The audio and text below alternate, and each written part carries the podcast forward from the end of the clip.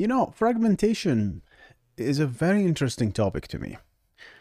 Specifically that it is a very overloaded term, because now when I say fragmentation, do I mean disk fragmentation? If you grew up in the nineties, you've probably seen, you know, hard drives and options in the O S to defragment your drive. I'm not really talking about that per se, nor that I'm talking about fragmentation at layer three on the I P packet, where if an I P packet that is of size, I don't know, fifteen hundred bytes encountered a router with a smaller M T U, maximum transfer transfer unit, for any reason, then the router will chop that large uh, I P packet into a smaller, what we call fragments, based on the offset of where the bytes are. You know, I'm not talking about that kind of fragmentation. I'm talking about fragmentation in memory. And uh, I'm working on a, on a new course, an operating system course, and that's where where things for me started to, you know, uh, ignite more interest, because how critical is fragmentation in memory? I want to answer a few questions in this podcast, like what is the fragmentation in memory? What is external fragmentation? What is internal fragmentation? And is is it really... That's the most question that I can't find answered on the internet, you know? I actually did find one article from Yale from two thousand ten that actually discusses this exact topic. And the question is, if I put my data, right, in a different places in RAM, is there a cost for reading a block of memory that, let's say, an array that I know is contiguous, but it is physically not contiguous on the RAM, right? It is chopped off and placed, it placed in multiple physical location, different rows and columns in, in, the, D, uh, in the D D R RAM. Is there a cost to reading that and jumping between one, uh, uh, one place in memory to another place?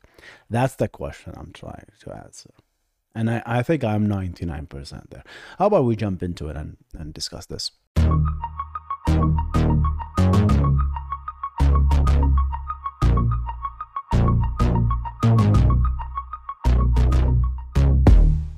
Welcome to the Backend Engineering Show with your host, Hussein Nasser. This is the show where we discuss the art and the craft of building software and cover recent news on backend technologies. If you enjoy the show, make sure to subscribe to the YouTube channel and rate it on Spotify and Apple Podcast. With that said, let's get on with the show.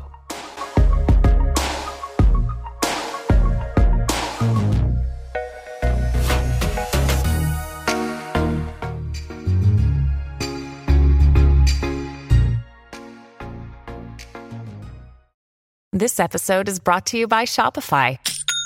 Forget the frustration of picking commerce platforms when you switch your business to Shopify, the global commerce platform that supercharges your selling wherever you sell. With Shopify, you'll harness the same intuitive features, trusted apps, and powerful analytics used by the world's leading brands. Sign up today for your one dollar per month trial period at shopify.com slash tech, all lowercase. That's shopify.com slash tech.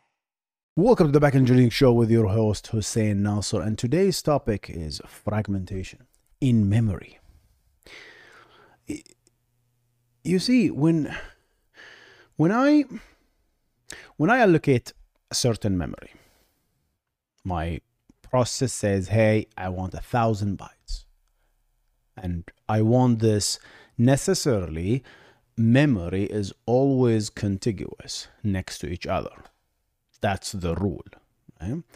Now, when I say contiguous in memory, virtual memory, memory kind of breaks this rule, because it can present you with a thousand bytes that is contiguous from z- byte zero to byte nine ninety-nine, but it can play tricks on the back end, no pun intended, that it will, it will swizzle that, it will trick you. says, all right, yeah, virtually you have a thousand contiguous, but, but physically they are all over the place for one reason or another. I don't have memory. I, I, my memory is fragmented, which I'll come to, and it's, it's over all the place. So that the, the, the contiguous memory is, is a rule that comes to the operating, uh, to, to the process itself, to the request, you know? But implementation can differ. So now if I say, hey, give me this thousand memory, you know, allocation of this memory is critical. Throwing all the rules out, out of the door, how would you implement such strategy to allocate memory? Well, you really have one option is um, allocate exactly the amount of memory that the client asked you. And when I say client here, I mean the process or the thread of execution, right? And it's asking you, they're asking basically what? The, the kernel to allocate the memory, right? The operating system to allocate this memory for you, right? And you, you can, you can abstract this idea to anything, really. You can build your own memory, um, you know, management system, and you have a client and a backend, and the client requests memory through our H T T P request, right? That's fine, like Redis. Hey, I'll allocate this memory for me, right? And uh, that's the idea. There is a client that requests certain memory. And then you can, so, so this, is the, this is the first approach. Give me exactly what I asked for. I asked for a thousand, give me exactly a thousand. I asked for ten kilobyte, give me exactly ten kilobyte. One megabyte, give me exactly one megabyte. What's wrong with this approach? Well, this approach uh, is efficient because you're exactly given what you're asked for. But I want you to imagine, fast forward through the play, just play it out. Imagine thousands of processes, one requesting three bytes, one requesting ten bytes, one requested one megabyte, one requested ten megabytes, one requesting ten kilobytes. And there's, there's this, this, the memory will be allocated in order, you know, whatever, first come, first serve, in very, in the order that, that comes in. And then eventually processes will terminate and they will deallocate. So what will happen is the three byte uh, process will deallocate, the ten kilobyte process will deallocate, uh, the ten megabyte maybe lives a little bit longer, the the three the, the ten bytes will live a little bit longer. And what will happen eventually is like this nice used memory all of a sudden now will have patches in the middle, right? It's like, oh, there's like a three bytes free memory now. Oh, now we have like a one byte here. Oh, there's like a ten kilobyte here. Oh, there is like one kilobyte here. That's what I got. And you will have these patches in the middle, right? And these patches, unfortunately, are very, what's the word? Very tedious. Because uh, what are you going to do with this three byte patch that is a free memory? The possibility that someone, another process will ask for a three byte is so low that this three byte will remain three byte, unallocated, absolutely useless in the middle of your memory. Yucks, right? And that's what we call external fragmentation, because looking externally, right, you're you're uh, y you have memory, right, but they are all over the place. Like, oh, you have ten bytes here, five bytes here, uh, ten bytes here. And so if someone genuinely, let's say like you you filled up all this RAM, right, and someone wants a one megabyte, guess what? You absolutely have one megabyte. You actually have maybe twenty or thirty or forty megabytes. But guess what? You don't have one megabyte of contiguous memory anymore. You don't have that because it's all over the place, right? So you cannot allocate memory with this approach uh, because it's all over the place. Now, virtual memory actually solves this problem, right? But we're going to come to that in a way that it doesn't really use this approach, you know, uh, th this this on-demand dynamic allocation is uh, is frowned upon because it's unpredictable, right? So, so that's the problem with external fragmentation. You have you have memory, but you cannot possibly allocate it. Not let's say you cannot easily allocate memory. So what what what people did is, all right, we're gonna we're gonna we're gonna solve this problem in two ways, right? First of all, there's no this monkey business that you can. If you ask me for a thousand, I'm not gonna give you a thousand. I'm gonna give you a fixed block, and it may be more than what you need. It's almost always more than what you need, right? So if you, let's say I'm my fixed block size is a one one thousand bytes, a one thousand twenty four. If you ask for a thousand, I'm gonna give you that one block. If you ask for a thousand and one, I'm gonna give you two blocks. One block you're gonna probably use all. The second block you're gonna go only use one byte, and you're gonna you're gonna have nine nine hundred ninety nine uh, empty space. Now you just you just created another problem, and this is this is the this is the life that we're living uh, currently, right? Uh, human beings, everything we solve, we always create other problems. Always, always, always. There is no exception to this. Everything you create, there is always a side effect to it. To everything you can think of, anything, there is always a side effect, right? And uh, I'm not gonna philosophize here, but but just think about it a little bit. It's very interesting if you think about it. So now you have another problem where you created something called internal fragmentation. Now you have a space, but guess what? You as the operating system, you have no control because you gave this block, this guy, something that more than what they need. Now what they what do you, what what you got as a result, as a side effect of this is is a, is a nice block sizes. So if I allocated some, deallocated something, I have fixed size of memory. So these patches still exist, but they are more manageable and they're more useful, right? Furthermore, virtual memory can actually thrive here. Now I can create a mapping table that says, hey, uh, this block, uh, you allocated this block as a logical block, but physically it's this block. And you create a mapping table, what we call the page table, right? And with virtual memory, now you can allocate certain amount of memory, even if it's not contiguous. You say, hey, I want ten megabytes. And of course, virtually, I'm gonna give you a virtual address that looks contiguous from zero to whatever, ten thousand. But I don't have that. I don't have the luxury to give you all of that in in one contiguous physically, right? In, in, in the RAM, they are not physical. I have a, a free block over here. I have two free blocks over here. I have ten free, free blocks over here. And then what we do is we fill up these blocks. So it's all right. Uh, Block number one logically is actually physical block number nine hundred seventeen. Block number two is block uh, ten thousand one and ten thousand two. And this block is this block. And then you start mapping it. Very, very creative. You know, virtual memory is a beautiful design indeed. You know, there's of course a cost that comes with it, and we'll come to that.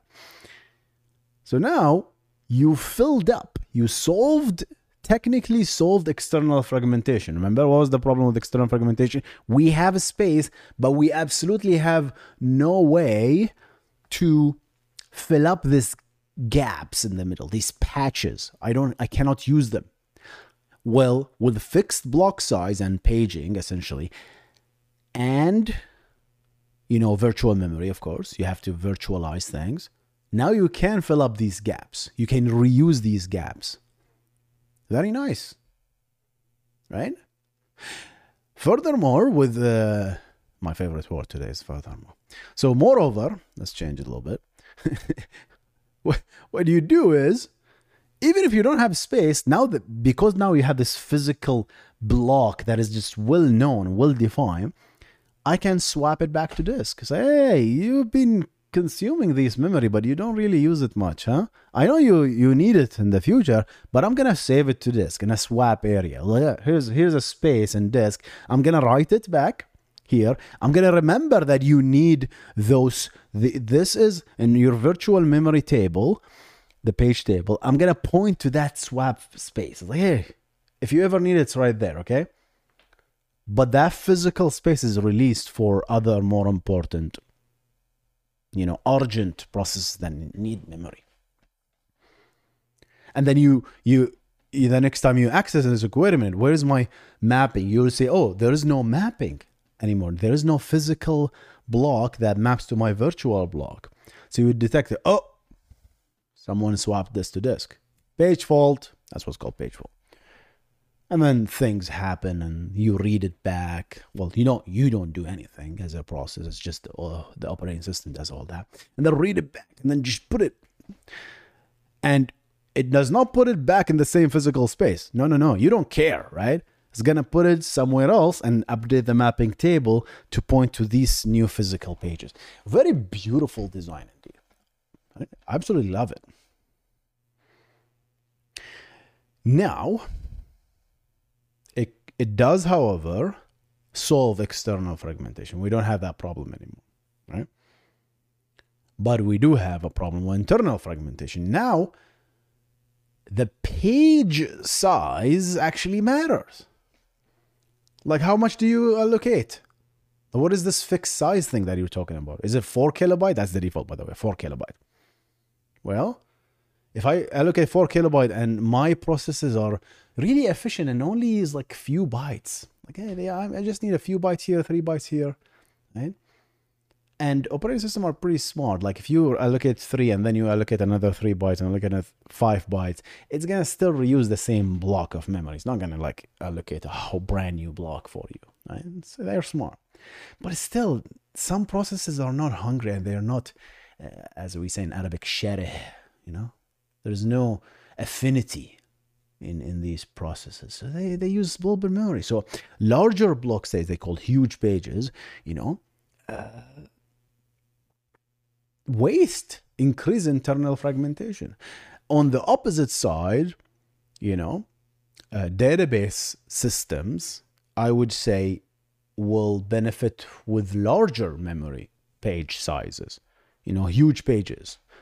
No, I don't, I can't, I can't remember what's the huge page size. Not four kilobytes, more than that. It's like, could be a meg, meg if I'm not mistaken. All right. So because because database systems, like most of the database system is caching, right? You, hey, I'm, I'm allocating like all these shared buffers and put it in my memory. Okay? I don't want to allocate like small, tiny blocks. Like, there's a lot of management and mapping and oh, there's all stuff. I don't want any of this. I want just like massive, huge, nice chunk of page. Give me ugh, map. So the mapping records decrease, right? The mapping table will decrease naturally. But that's not our topic. Our topic is internal fragmentation. So now the more the page size, the more these gaps inside the page will be wasted. And, and there is absolutely no way the operating system knows that, oh, you only use ten of this. Maybe there is, but most of the time it's like, hey, you, I allocated this for you. Maybe in the future you're going to use it. So the O S is not going to touch it. So chances with paging, we increase the fragmentation as well, but it's oh no, it's internal. It's internal to this block, this black box that we allocated. Internally, there is fragments all over the place, but it's internal. Now, Memcached is a beautifully solved this problem. Fantastically solved this problem, Memcached. No? Who created Memcached? Was it Facebook, right? This, this Zuckerberg guy. Now, when he doesn't do all this uh, monkey business with, uh, what is it called, this uh, Web three or or this V R stuff, he actually designed good, really good systems. But now he's just off doing all this, uh, you know, weird things.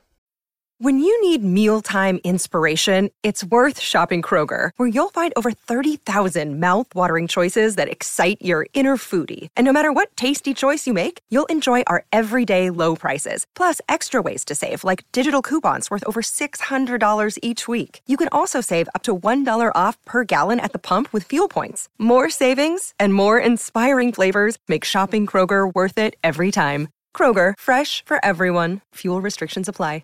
No? But yeah, so what, what what they did is they created this idea of slabs, and they broke down the slabs into smaller and smaller memory.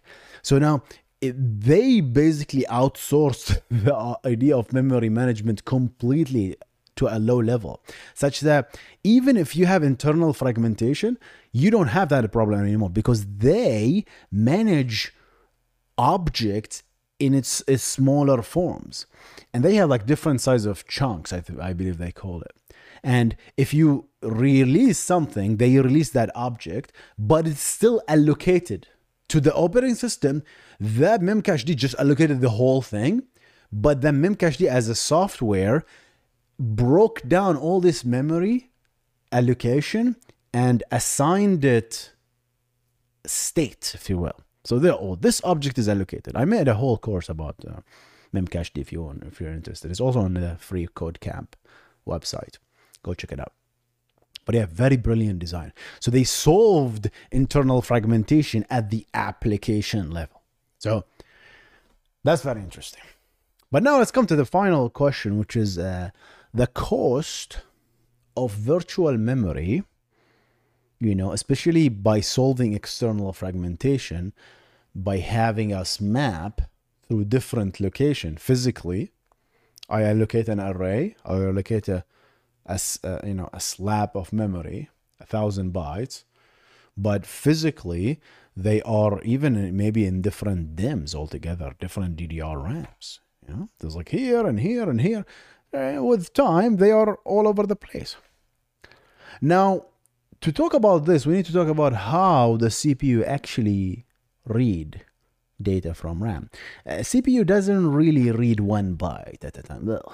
No, the the uh, the D D R controller. I'm talking about like you know double data rate RAM. This is the final, you know, the latest and greatest technology, D D R five. Uh, The minimum thing you can read is sixty-four bytes. You know, you make a request, you want to read an instruction from memory, or you want to read one byte out of specific address, of a physical address. No way you can get one byte. It's a waste of time to get one byte. The minimum you can get is sixty-four. You can get more if you want, but sixty-four is what you get. Just like it, sixty-four bytes. And that matches nicely the cache line on the L one uh, cache on the C P U core itself. So you read sixty-four byte. So guess what now? Now back to ca- our beautiful caching. We are back in engineering. We know this stuff, you know? If I read something and I ask for the first byte, you know, and I got sixty-four bytes, then the next thing that I want to read is actually next to it, is actually physically next to it, the next byte. Guess what? It's in the L one cache. Beautiful. Five nanoseconds, very fast. But that sixty-four byte fetch from memory, that's a, what, one hundred nanosecond, I think? fifty to one hundred nanoseconds? I know it's one hundred nanoseconds, it's still fast. But on the grand scheme of things, it's, uh, you know, it's a, it's, it's, uh, it takes ages to read that one hundred nanosecond. So now, imagine this. And that hundred second, the hundred nanosecond, is literally is the most. The cost of it is to open what is called the row in the D D R RAM. You know, a row. The, this is how our RAM is consisting of. There is the bank, right? I think it's called the bank. There's the rank, and then there is uh, rows and columns.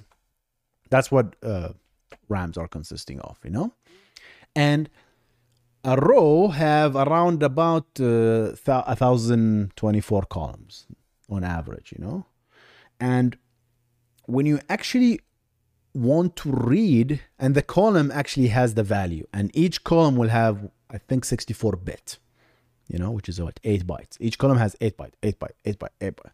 So technically, modern RAMs, a full row has around eight kilobytes, you know, eight thousand bytes, no, give or take. That one hundred nanosecond that we talked about is the cost of opening that entire row. If you want to take one byte or the whole eight thousand, you're going to pay the one hundred nanosecond cost to open this whole row. And there's electronics that I'm not really, honestly, I'm not really familiar with. But that's the rule here, no? Opening that row just to read from that, it gives you like, you get access to a whole eight kilobyte. And that eight kilobyte is not, doesn't, is not sent to the C P U. It's actually put in the raw buffer in the RAM itself. It's actually a raw buffer in the RAM uh, controller, the, the memory controller in the D D R RAM. So now you have a cached eight kilobyte. Think about that. And now you read only sixty-four byte. Good, that's the minimum. And you use the bytes, use sixty-four bit. byte, you know, use the use the next one, and, and then use the sixty-four byte, and then you until you're done with the sixty-four byte. All of this nicely cached. You never actually go back to the RAM. But then you say, all right, we talk about contiguous memory, right? If it's everything is physically contiguous, that eight kilobyte, back to the eight kilobyte, I want a thousand bytes that are contiguous. All right, sixty-four. All right, give me the next sixty-four byte. You sending that request to get the next sixty-four byte is is a signal to the uh, to the DIMM, no, the dual module. I forgot what it's called, dual inline memory module. And you say, oh, give me the next sixty-four byte. Guess what? That one hundred nanoseconds is gone. You don't need to do it because it's cached in the RAM. There is a row buffer with all this beautiful stuff in the same row. You asked for that row. It's the same row. I'm asking for the same row. It's the same address physically located. So now that's a cost. That is like a nanosecond here and there, but no cost. Physical contiguous is a good thing. And you consume the sixty-four byte, and then you do it again. And you cache it, and you cache it, and you do the next sixty-four byte. So that's beautiful contiguous memory. Now take the concept of virtual memory, where things is completely scattered. Again, it's it's it's the worst case worst case scenario where things are scattered, not necessarily. But let's take the scenario where my virtual memory looks contiguous to me. Of course, there's the cost of translation between the virtual memory to physical memory, and the T L B and all that stuff that I'm not going to talk about. But there's a mapping that needs to be done, and this mapping is done in the, I think it's the page table. It tells you, oh, this RAM, this frame, this block that you reserved actually in this physical memory. So you you ask for that address. You take the hit of the one hundred nanosecond. And then you consume the sixty-four byte, and then all of a sudden, uh, your next thing that you need is actually a completely different physical address. You mapped, you change the you you change the virtual you know, memory mapping, and then all of a sudden, oh, this is a completely physical address. It's a completely different place, completely different bank, different complete row, different different column altogether. So now, what you do is like you send that other request. Say, oh, you know what? Never mind. I want this next sixty-four bit. Where where is it? Oh, it's, it's here. Okay, so you send it to the RAM. It says, all right, no, you gotta wait, dude. I need to close that old row and open this new row. You just took a hit. Another one hundred nanosecond, and then you you do it again, and after a few reads, maybe you'll, you're lucky, everything is contiguous, maybe you're not, and everything is like it's a different place. Another one hundred nanosecond, another one hundred nanosecond. Nobody talks about this because it's it is so minuscule, but I want to shed light on it. It adds up. You know, if you're reading all over data from all over the RAM, physically all over the RAM, I don't care about virtual memory, they, fragmentation in this case, external, the cause of external fragmentation, which we solve with virtual memory, created additional degradation, if you will. These one hundred nanoseconds. Now you might say, Hussein, you're exaggerating. Uh, not really, because the, the caches are large. We're going to cache all this stuff. Yeah, I read here, I read here. I'm going to take it in the beginning, but then the caches will fill up. Uh, we have beautiful large L three caches, L two caches, L one caches. Well, it's all about that. But this comes to the same thing that I'm talking about with backend engineering. We always solve things in a, I don't know, it's a, it's not an elegant solution, you know? We're just ignoring the problem by, by throwing money at it, you know? Why don't we build efficient software? So now, of course, I'm not proposing any solution. I'm not criticizing anything here. I'm just stay, stating it the way it is. There is cost, and and just shedding light on this is so, you know, refreshing. It's a refreshing thing to to understand how things work, you know. And we don't really care about this thing I'm on because like it's so minuscule, but it can add up, you know.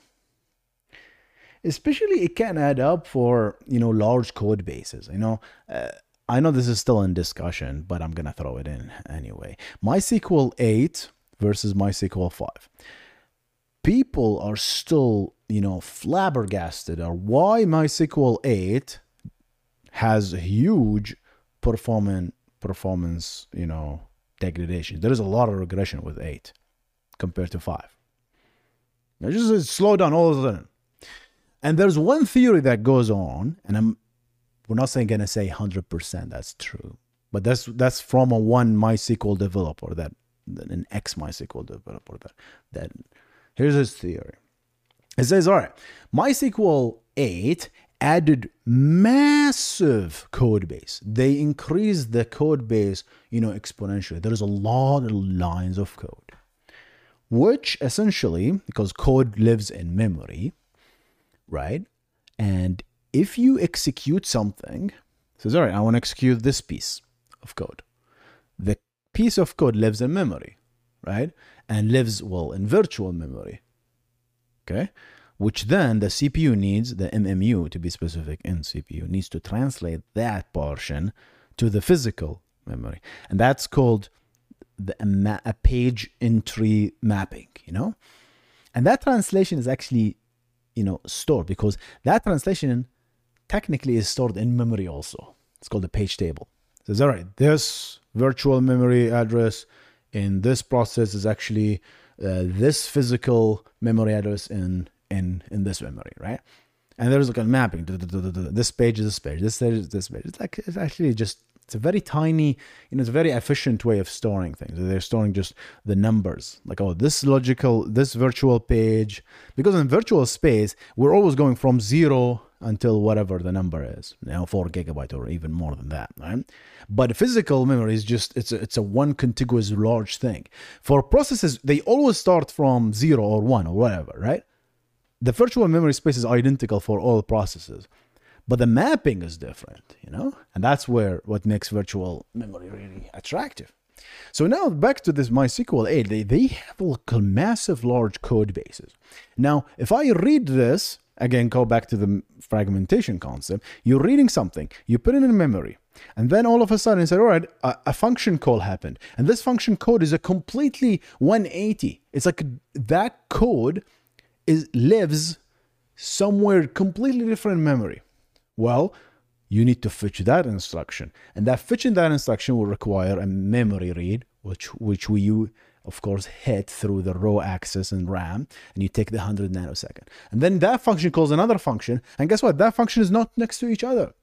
The code is not next to each other because it's so large, it is scattered all over the space. So what happens is, as you execute code, most of your time is, is spent, you know, mapping virtual memory to physical, because you're reading the page table, which is in memory, to map, and you're caching those in something called the T L B, the Uh, the translation look aside buffer, you know, which maps, okay, this is this, this is this, this is this. But that, that memory, the T L B is also limited.